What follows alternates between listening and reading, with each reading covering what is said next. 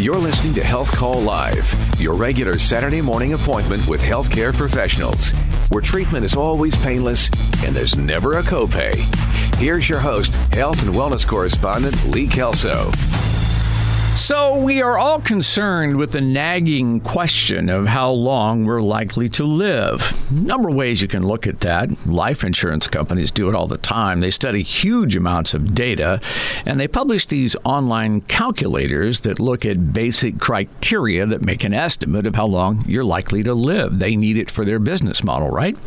Well, if you Google longevity calculator, you're going to find a variety of websites that allow you to put in your age, your height, your weight, whether you smoke, and some other factors, and they'll spit out an expectation based on those actuarial tables, that accumulation of mountains of data that the insurance companies have compiled over the years.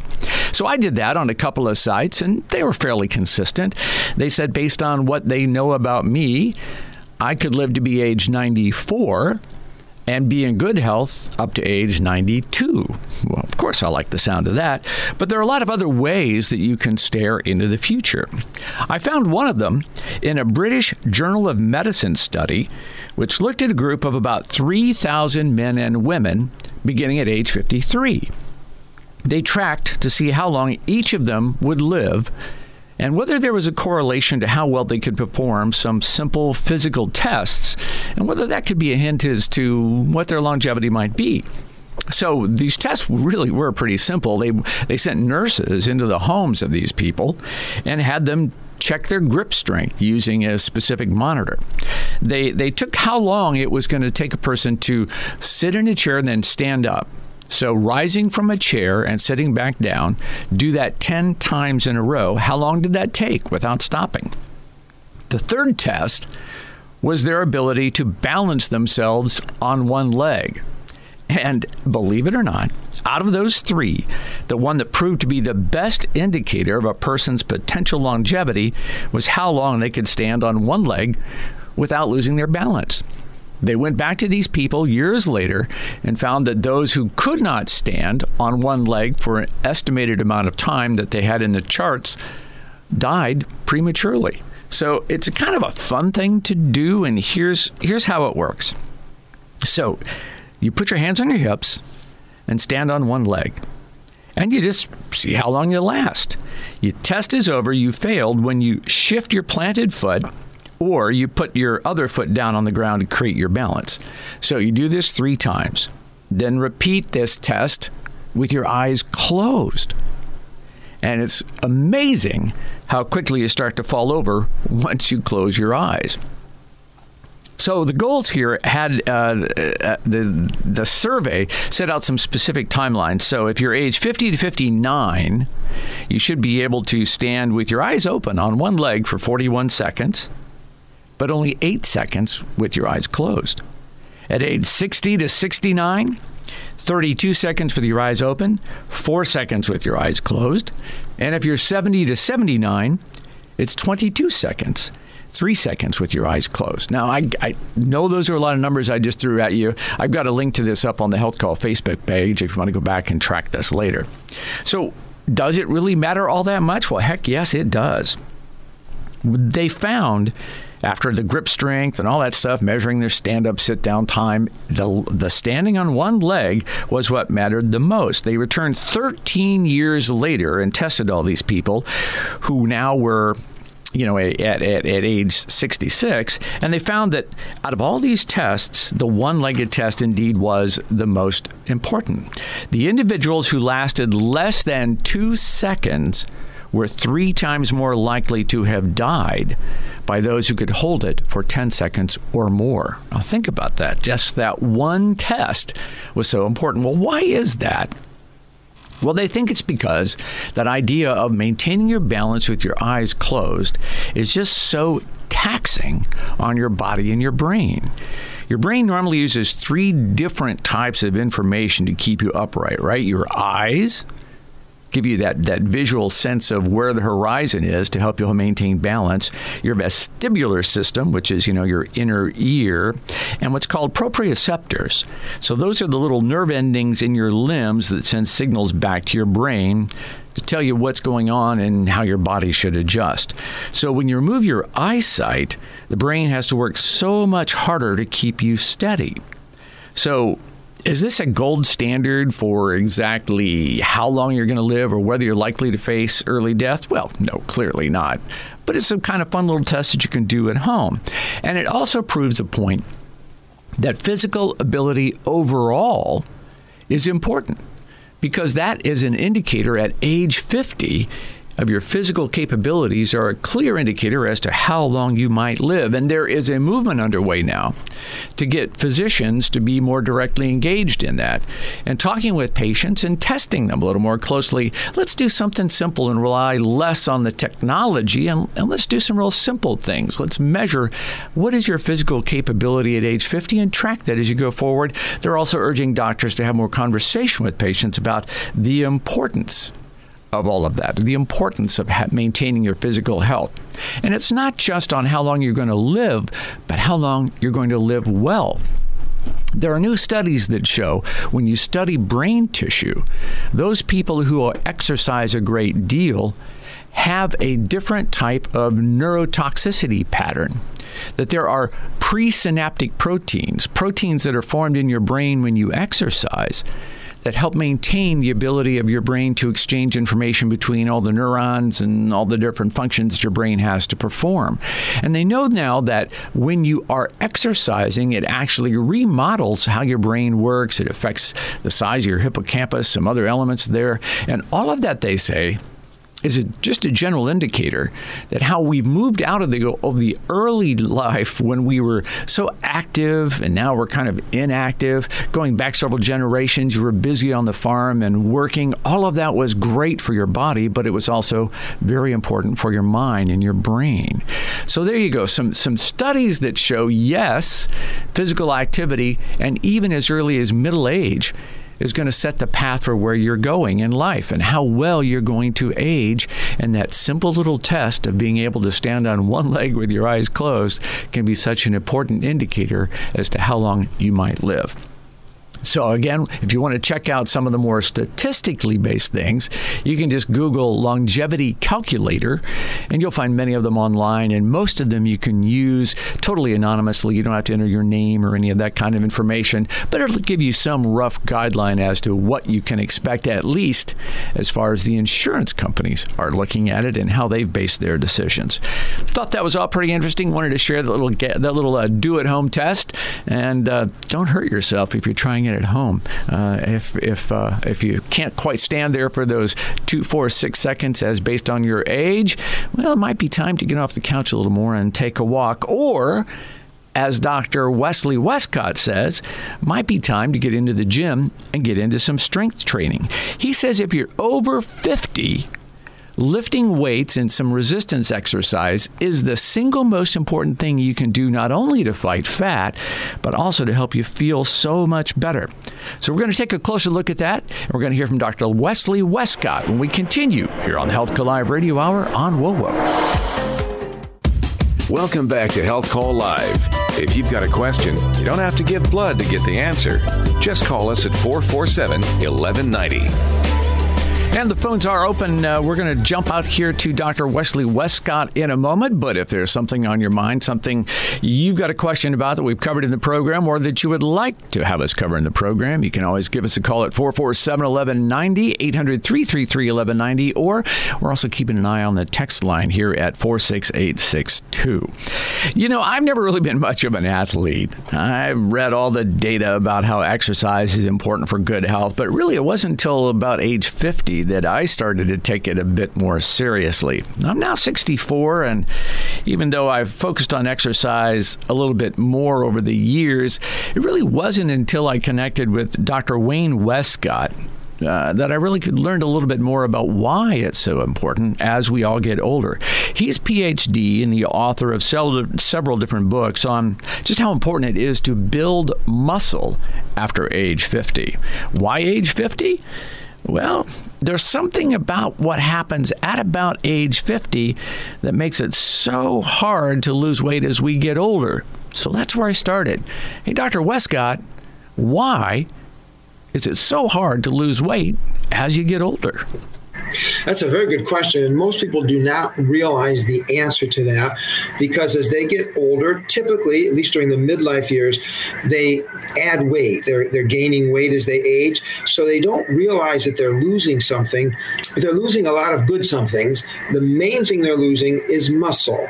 It doesn't matter what type of aerobic exercise you do, and I'm an aerobic person, believe me, but that doesn't maintain your muscle. To maintain your muscle, you have to do some type of resistance exercise. If you're not doing that, during the midlife years, we average about a five pound muscle loss for women and about a seven pound muscle loss per men, and that's on a decade by decade basis.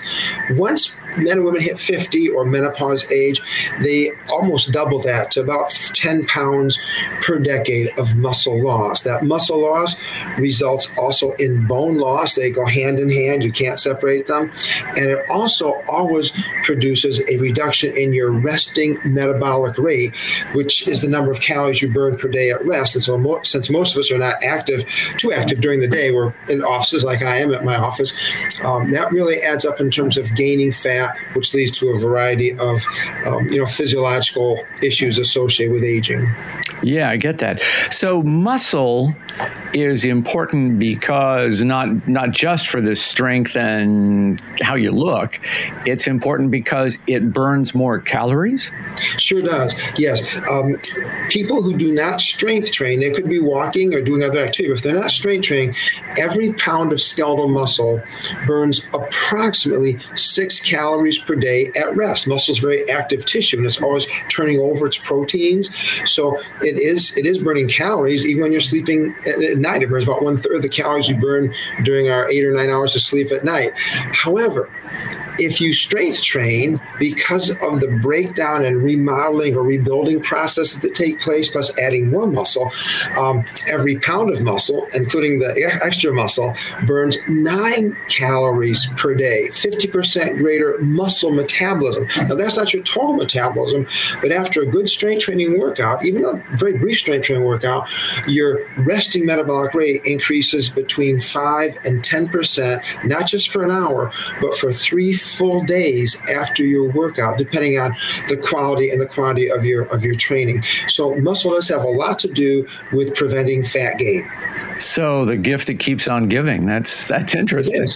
So uh, strength training. You're scaring me here. Does that mean lifting weights? Am I going to be sore all the time? Let's let, talk me through that. That sounds kind of scary. If I haven't exercised, that sounds kind of scary. You know, it, it really isn't because with strength training, and you certainly could use weights. You could use dumbbells or barbells. You could use machines like Nautilus machines or other type of uh, of resistance uh, equipment. You could use resistance bands, the elastic bands. You could use body weight, and most people recommend body weight, but that's the worst choice if you're not an exercise already because your body weight is typically too heavy um, to use productively without getting injured, and it doesn't vary. You know, your body weight pretty much stays the same. So with weights or bands um, or with other things, even medicine balls could be used. But when you're using external resistance, you can make it very, very light and then gradually progress as you become stronger longer, so you do not have to get injured. I, you know, we've been running a fitness center for for 13 years. I can't think of one injury that we've had with the thousands of people who have gone through our fitness center on a daily basis. If you if you train sensibly, strength training is one of the, the safest activities uh, and most productive that you can actually do. Okay, in a moment, I'm going to ask you to walk me through some exercises that uh, I can do at home and uh, to get me started down this path. But let's talk about women and strength training. What makes strength training so important for women who are past age 50? Women tend to lose muscle at a very accelerated rate after menopause, after they lose the estrogen. Uh, change number one that's very obvious is they, they stop putting fat on the normal areas that are um, you know more prone to increasing in fat during the midlife years, which would be the hip and the thighs. Women typically have the pear shape, but once they hit menopause, boy, the extra fat goes right to the midsection, right to the belly area, just as it does in men, and they lose a lot of their protection from heart disease and stroke and other things of that nature. I am I'm not really sure why that is, but I can tell you it is. Uh, so women uh, women over age 60 in numerous studies are on average losing about a pound of muscle every year of life. And by that point, they've already lost quite a bit. So it's imperative for them, if they want to maintain a healthy lifestyle and an active lifestyle, to do some type of resistance training. So in guys are, are kind of just the same situation. You tend to gain weight in the midsection. The most dangerous form of fat in your body, I am told, is that intra abdominal fat. So fat that is on the inside of your abdominal wall wall surrounding your abdominal organs. It's very hormonally active. It contributes to diabetes and other issues. Yes. and, and strength training gets uh, attacks that fat. Does it do that more effectively than aerobic training? Yeah, I don't want to sound like like I, I only have positive things to say about strength training that's better than everything else, but in this case, it is. In several studies, with uh, most of the studies are with older men and older women both, and there are several by several researchers, it is shown to be highly effective, and in fact, the most effective means for reducing intra abdominal fat or viscin. As you said, that type of fat is very metabolically active, and it produces a lot of um, a lot of hormones that can be good in in one way, but if they uh, increase too much, like cortisol, they can be very negative. So, yes, strength training is the best way. I will say that uh, definitively to reduce intra-abdominal fat, along with other things. It's not the only thing you should do, like eating properly and uh, aerobic activity is very important, but uh, it does seem to hit that area specifically. So there you go, Dr. Wayne Westcott saying that, yeah, strength training means a lot. It makes a big difference. And, you know, it's something that isn't that difficult to do. Uh, I have another section of the interview with Dr. Westcott up on the Health Call website. If you go to healthcall.live, you'll see more of the interview there. And basically, he walks us through some things that you can do at home to get started. And he recommends that you don't have to get yourself into a sweat in order to be effective. In fact, even a little bit of exercise is very important. And that is backed up by another study, which took a look at over 400,000 adults.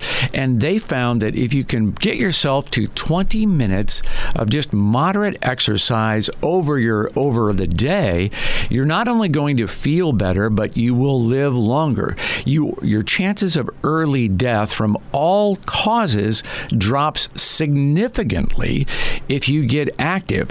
And the study says that it really doesn't matter what you're doing. Whether you want to be walking, uh, hiking, swimming, it doesn't matter. Any kind of activity at any age starts you down the road to a longer and healthier life. So the recommendation is if you're one of those folks who just hasn't really ever exercised, make it a goal to do something for five minutes a day.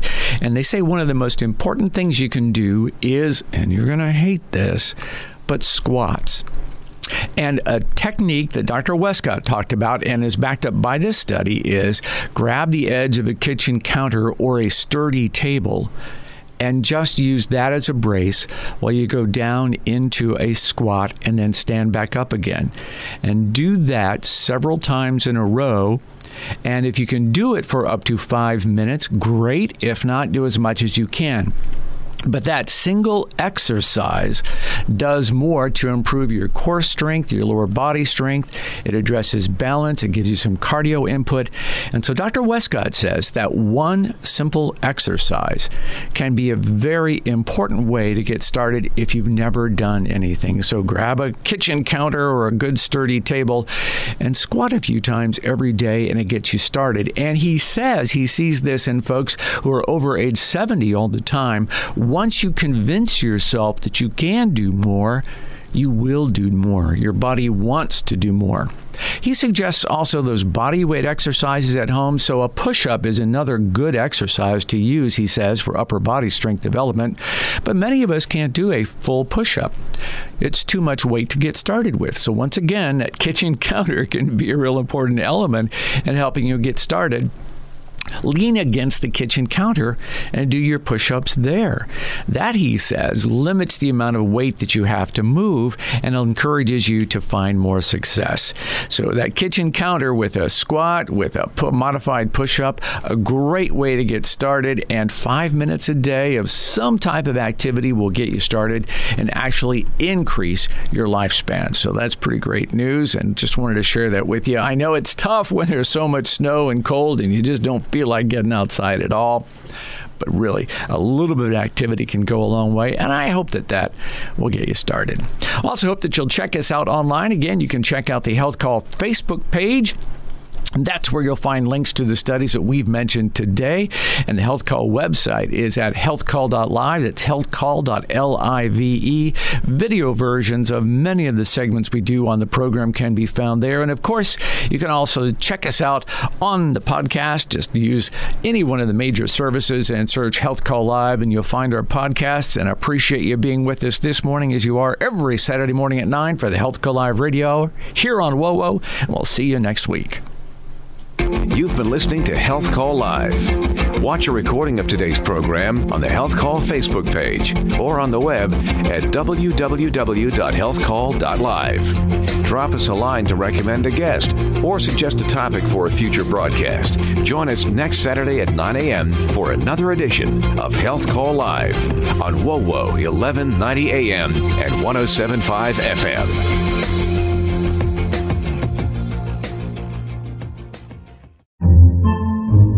Podcasts by Federated Media.